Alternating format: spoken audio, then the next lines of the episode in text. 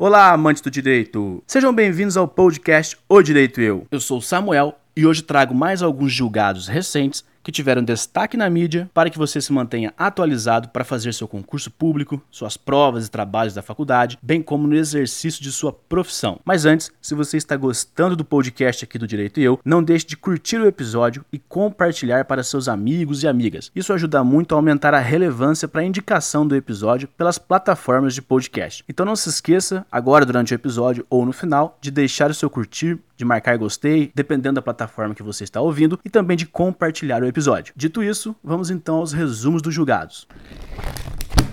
Multa por circulação de animais de estimação em elevador social é válida, decide TJSP. Foi mantida pela 36ª Câmara de Direito Privado do Tribunal de Justiça do Estado de São Paulo, multa aplicada a morador de prédio que, ao descumprir regulamento interno, circulou com animal de estimação no elevador social. O morador deverá pagar a multa prevista no regimento do condomínio que foi fixada em R$ 249,50. Foi demonstrado pelo condomínio que o réu desobedeceu várias vezes regra estipulada em assembleia Assembleia que proíbe a circulação de animais no elevador social, exceto havendo condições excepcionais e estas com prévia autorização. Apesar das advertências sobre a violação do regimento, o morador manteve o hábito e foi multado. No recurso, o morador alegou que é idoso e que fazia, aspas, uso esporádico do elevador social, aspas, por conta desta condição. O relator da apelação, desembargador Arantes Teodoro, afirmou em seu voto que, aspas, existindo textual proibição naquele sentido e tendo o autor a violado o condomínio tinha direito à obrigação de agir conforme a previsão do regulamento interno. O morador não tinha essa excepcional autorização para usar o elevador social para transportar o animal, tendo ao assim agir, destarte, violado o regimento interno. Fecha aspas. E que a afirmação de sua condição especial não é válida, uma vez que, abre aspas, o regulamento a todos submete, sem conferir tratamento diferenciado por conta daquela sorte de circunstâncias. Fecha aspas. A decisão foi unânime. Juiz manda a prefeitura indenizar morador que tem casa inundada frequentemente. A prefeitura de Ribeirão Preto, em São Paulo, terá que indenizar em R$ 102.613,31 por danos morais e materiais um morador que teve a casa inundada inúmeras vezes em dias de chuva. Ao analisar a situação, o juiz Reginaldo Siqueira, da primeira vara da Fazenda Pública, apontou que o município é o responsável pela construção e manutenção das redes coletoras de águas pluviais nas áreas públicas. O magistrado também afastou a alegação da prefeitura de que o morador foi vítima de um caso de, aspas, força maior, fecha aspas. Segundo o juiz, juiz, abre aspas, não há que se falar, no caso, em excludente de responsabilidade, pois, conforme constatado pelo perito, não há necessidade de chuvas excepcionais para causar enchentes e inundações. Fecha aspas. O juiz concluiu ainda que a prefeitura deveria indenizar o morador tanto por danos morais como materiais. Abre aspas. Embora o imóvel seja habitável, as constantes enchentes com alta probabilidade de recorrência evidentemente causam danos de ordem moral ao autor, seja pela humilhação e constrangimento provocados pela perda e deterioração do patrimônio, seja pelo sofrimento e angústia decorrentes da possibilidade de ter que suportar as consequências de nova enchente a qualquer momento, seja principalmente pela aflição vivenciada no momento da inundação inundação, diante do risco à saúde e até à vida, fecha aspas, argumentou o magistrado. As várias inundações no imóvel do reclamante começou em 1995 após a construção de um conjunto habitacional nas proximidades de sua residência. Um laudo pericial confirmou que o sistema de captação de águas pluviais da CDHU ficou sobrecarregado ao término da obra. Justiça autoriza a família do Mato Grosso a cultivar maconha em casa para tratamento de criança. Em Mato Grosso, uma família conseguiu uma liminar na Justiça Federal para o plantio de maconha com finalidade medicinal. Uma criança de 11 anos que faz uso regular do medicamento canabidiol para tratar convulsões será o beneficiado com a decisão. Sem recursos financeiros para adquirir o medicamento que é importado, a família decidiu entrar com um pedido na Justiça para plantar maconha em casa para esta finalidade. A família está agora liberada a plantar até 20 exemplares de maconha. O estado de Mato Grosso nem sempre consegue fornecer o medicamento para a família, o que atrapalhava o tratamento do garoto. Segundo o magistrado, abre aspas, como se disso, a possibilidade de concessão de eliminar em habeas corpus não se encontra prevista em lei. A jurisprudência, no entanto, traçando um paralelo com o mandado de segurança, vem entendendo como requisitos para a concessão da tutela de urgência a probabilidade do direito e o perigo de dano ou o risco ao resultado útil do processo. Abre parênteses fumus boniuris e periculum in mora. Fecha parênteses, Fecha aspas. Com a liberação do cultivo de até 20 exemplares de cannabis sativas para uso do extrato barra óleo, o juiz determinou também que toda a parte que exceder da produção possa ser usada como fertilizante. Até que haja uma decisão definitiva sobre o caso, os pais deverão informar o juízo bimestralmente sobre o cultivo e produção do extrato, bem como apresentar atestado médico de acompanhamento da criança.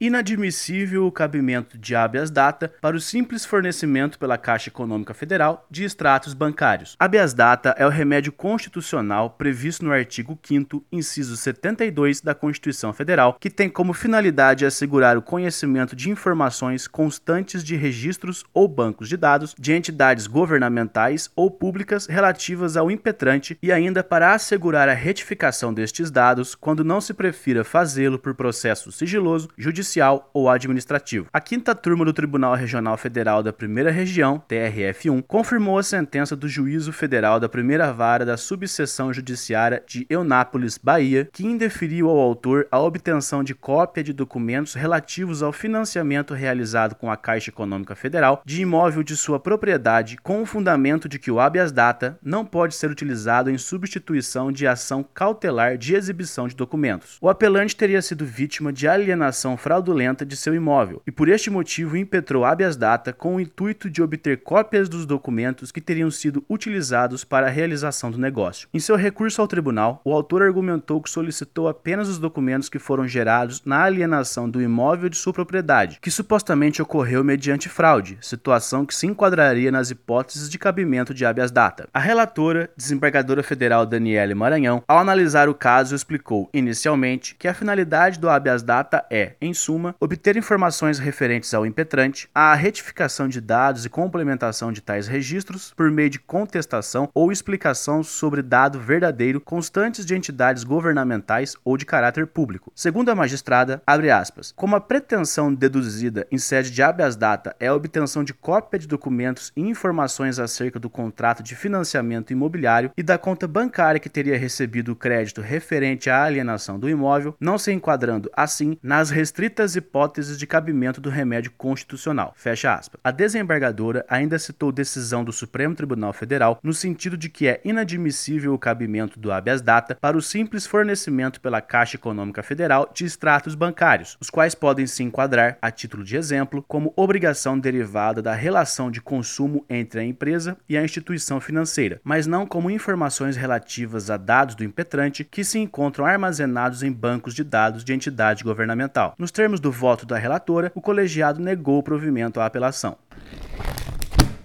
É possível suspender CNH por dívida, reafirma a terceira turma do STJ. Mediante decisão fundamentada, é possível a decretação da suspensão da CNH e do passaporte de devedor, desde que esgotados os meios típicos de cobrança de crédito. A terceira turma do Superior Tribunal de Justiça, com base neste entendimento, permitiu a aplicação da medida contra sócios alvo de ação de despejo e cobrança de aluguéis em fase de cumprimento de sentença. Com o acórdão foi reafirmada a jurisprudência recente construída pelo colegiado, mas ainda não consolidada no STJ, já que o tema não foi analisado pela quarta turma em recurso especial. A terceira turma exigiu, em decisão recente, necessidade de haver indícios de ocultação de patrimônio para a adoção de, abre aspas, meios executivos atípicos, fecha aspas, como, por exemplo, a suspensão da carteira de motorista do devedor. A ministra Nancy Adrig, relatora dos dois recursos, explicou que, em ambas ocasiões, o Código de Processo Civil deu poder ao juiz sobre a aplicação das medidas executórias atípicas